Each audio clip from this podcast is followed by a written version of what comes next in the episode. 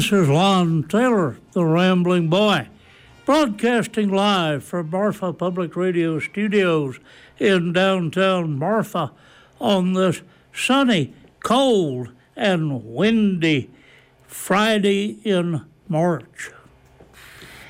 When I lived in Santa Fe in the early 1980s, I had a friend who had grown up on the Navajo reservation, where several generations of her family had owned a trading post. It was she who first told me about the Navajo Code Talkers, a group of 400 or so men who had served as Marine radio men in the Pacific Theater during World War II. They had developed a code for transmitting military messages that was impossible for the Japanese to break because it was based on the Navajo language, a language that was so complex that it was estimated that in 1940 there were only 30 non Navajo Navajo speakers in the world, mostly American anthropologists and missionaries. The code was a combination of substituting Navajo words for each letter of the alphabet, in the same way that the Joint Army Navy phonetic alphabet uses English words to stand for letters, Charlie for C, in the Navajo Code, C was represented by Mosai, the Navajo word for cat. D was La Lachae, dog. Because spelling out words under combat conditions proved too time consuming, the code talkers developed shortcuts, substituting Navajo words for complete English words so that bomber became Chisu, buzzard, and submarine Bashlu, iron fish. The code talkers had to memorize the entire code, as there was no time to refer to a code book in the trenches, and in fact, for security reasons, there was no code book. But the memorization was easy for the young Navajo recruits. As veteran code talker Carl Gorman explained to a reporter, for us, everything is memory. It's part of our heritage. We have no written language. Our songs, our prayers, our stories, they are all handed down from grandfather to father to children. And we listen, we hear, we learn to remember everything. It's part of our training. The code talkers were noted for their speed and accuracy. During the Battle of Iwo Jima, Major Howard Connor, the 5th Marine Division signal officer, had six Navajo code talkers working around the clock for the first two days of the battle. Those men sent and received 800 messages under fire without a single error.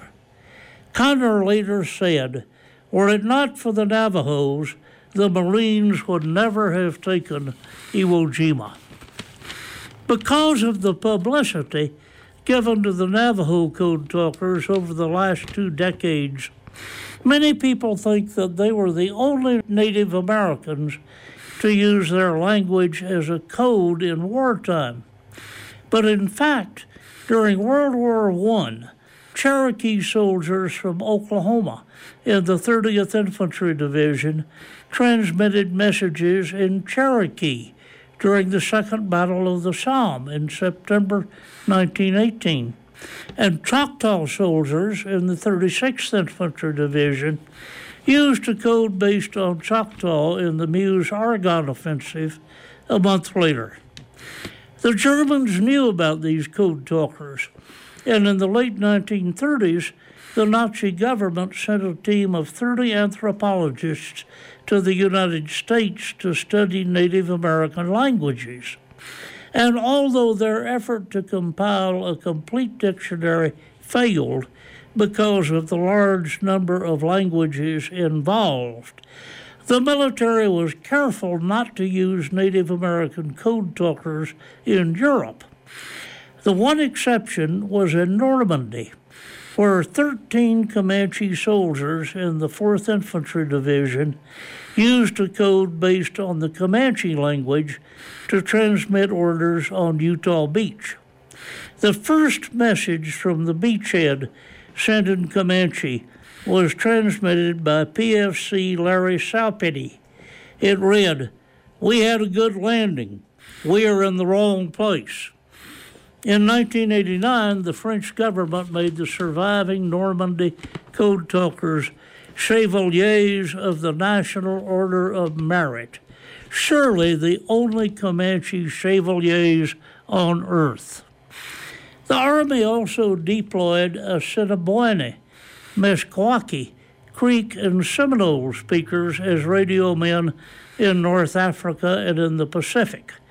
But it is the Navajo code talkers who have been in the spotlight, which is ironic because they are the ones who initially talked the least about their experiences. For centuries, Navajo young men who have been in combat have come home to a healing ceremony called the Enemy Way, which cleanses them of the impurities acquired during their combat experience and places them back in harmony with the world again. To talk about wartime deeds is to reverse the healing power of the ceremony and is not done among the Navajo. In addition, the program was kept secret by the Army until 1968, when all of the documents relating to it were declassified. In 1982, President Ronald Reagan responding to pressure from the Navajo Nation's Department of Navajo Veterans Affairs, presented the surviving code talkers with certificates of recognition and declared August 14th National Navajo Code Talkers Day, a day that is still celebrated annually on the Navajo Reservation with parades and speeches. But the story of the Navajo Code Talkers still remained obscure. In 1993, a freelance writer trying to pitch an article on them to Smithsonian Magazine found that no one on the staff had ever heard of them. And it took him six weeks of unanswered letters and unreturned telephone calls to the Navajo Code Talkers Association office in Window Rock, Arizona, to set up an interview with four of the code talkers. Since then, three more well publicized presidential events involving Presidents Clinton, George W. Bush, and Trump.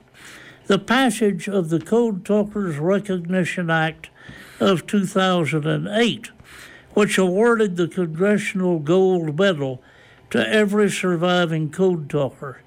The release of the 2002 film Wind Talkers, a PBS program, a History Channel program, and at least a dozen books have made their story part of our common knowledge about World War II. And every time one dies, his obituary is in the New York Times. My Santa Fe friend has kept up with the survivors. In January, she drove from Santa Fe to Farmington, New Mexico, to attend the funeral of Alfred K. Newman, who had been a code talker with the 21st Marine Regiment at Bougainville, Guam, and Iwo Jima.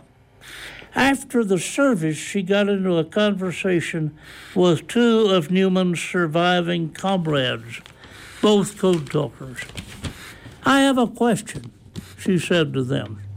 I have always heard you called code talkers, but recently I have heard the term wind talkers. What did you call yourselves? The two old men looked at each other for a minute, and then one said, We called ourselves radio men. You've been listening to Lonn Taylor, the rambling boy. I'll be back next Friday at 11 o'clock with another story about Texas. In the meantime, Remember that you can read The Rambling Boy in the Big Bend Sentinel every Thursday. This program was made possible by a generous grant from the Summerlee Foundation's program in Texas history.